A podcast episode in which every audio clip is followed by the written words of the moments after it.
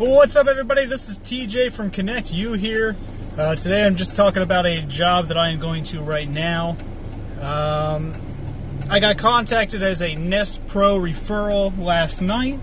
Um, the client in question is wanting to install a Nest Hello at their front door, um, and I'm going over there to do a free consultation right now. Um, it sounds a little iffy.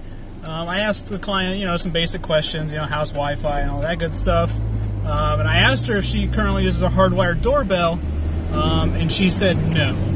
Um, so this is the kind of stuff that we run into um, with DIY. Is that DIY is very cookie cutter. Um, it is meant to work in one certain way, um, and if you can't make it work that certain way, it's probably not going to work how you want it to. And, and so it's something to keep in mind as all these products are coming out. Is that sure? Uh, a larger percentage of people can install these themselves now, um, but they still run into situations like this where there's not a wire present. Um, so, you know, I don't know what the, the landscape's like for this house, and I'll, I'll try to update it as I go.